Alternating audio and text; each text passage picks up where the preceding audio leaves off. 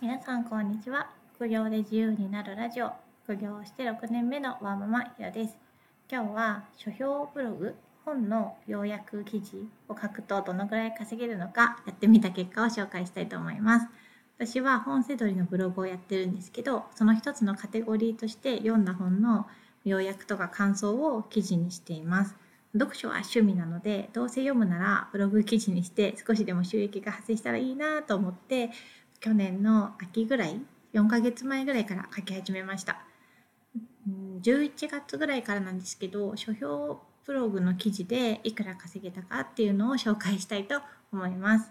アドセンスは本セドリの記事から発生している割合が高いのでそれは外して、まあ、本の感想の記事から発生したと思われる収益を計算してみました。この3ヶ月で稼げた3ヶ月4ヶ月かな。3ヶ月か4ヶ月ぐらいで稼げた金額は全部で1万円でした。月に1万円じゃなくて合計して1万円です。これを多いと取るか少ないと取るかもどうでしょうか。内訳は Amazon Audible の紹介料が1件1500円入るんですけどそれが3件で残りは Amazon か楽天の購入です。アマゾンと楽天の購入はそのアフィリエイトの両率パーセントが少ないのでで本も安いので1冊本が売れても数十円とかです。本セドリの記事ではアマゾンとか楽天の販売の広告はほぼ貼ってないのでなんか売れたってなったら本の紹介だなっていう推測で入れています。あとは多少アドセンス収益があると思うんですけどそれは他の記事と区別できないので入れてないです。もしこれからゼロから書評ブログをやろうと思ったらもうちょっと収益発生まではかかるかもしれません。私はすでに2年ぐらい運用したブログの1カテゴリーで書いたので全くゼロから始めるよりは少しはマシだったのかなと思いました。別にそんなにその元のブログのドメインパワーが強いわけでもないんですけどね。やっぱりマネタイズのその単価が低いので書評ブログで大きく稼ぐっていうのはなかなか難しい気がしました。私はどちらかというと、まあ、読んだ記録読書記録みたいにやってるのでそんなに稼げなくても続けられるといえば続けられるんですけど、まあ、稼ぐためって思うと書評ブログはちょっと違うのかなと思います究極本の感想は書こうと思えば誰でも書けますからね何ヶ月かやってみて思ったのは発売されたばかりである程度もう売れるって分かってるような本を早くレビューするとアクセスが集まりやすいです。私が記事を書いた中ではライフシフト2とエフォートレス思考が一番アクセスがありました。これは発売されてから2ヶ月ぐらい2ヶ月以内には読んで記事を書いたと思います。これはどっちもすごく売れた本の続編とか売れた本の著者の人の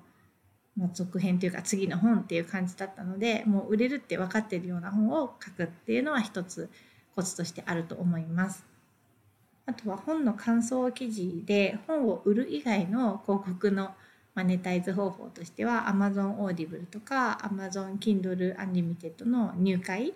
あとは要約が読めるサービスのフライヤーなどもあります。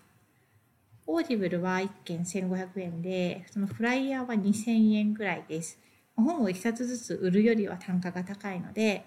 レビュー記事にサービスの申し込み方法の記事を書いてそこをリンクで飛ばしてみたいなっていうのがまあ王道のやり方と言われています。まあ、そうは言ってもなかなか制約しないんですけどね。私はちょっと今年は本をいっぱい読もうと思ってたので、まあ、要約記事はこれからも書くと思います。ただもしガツンと稼ぎたいということであればやっぱり単価は大事なので書評ブログではないのかなというふうに現時点では思います。雑記ブログの方で1件5000円のアフィリエイト案件を紹介してるんですけどそれはそっちはあんまり更新してないんですけどやっぱ月に1件か2件ぐらい制約するのでなんかそっちの方がやっぱり収益性がいいんじゃないかって思いますねだから単価は大事だってことです読書が好きなので本の予約の記事は書いてて楽しいんですけど稼ぐっていうのを最優先だと考えるとちょっと違うかなと思います。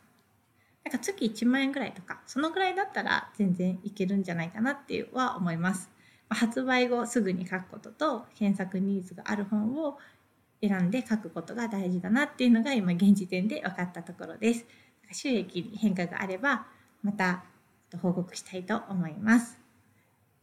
ブログでは本世代のやり方や販売例、あとは読んだ記事の、読んだ本の要約の記事や感想を書いているので、興味がある方はぜひご覧ください。それでは次回の配信でまたお会いしましょう。ひろでした。さようなら。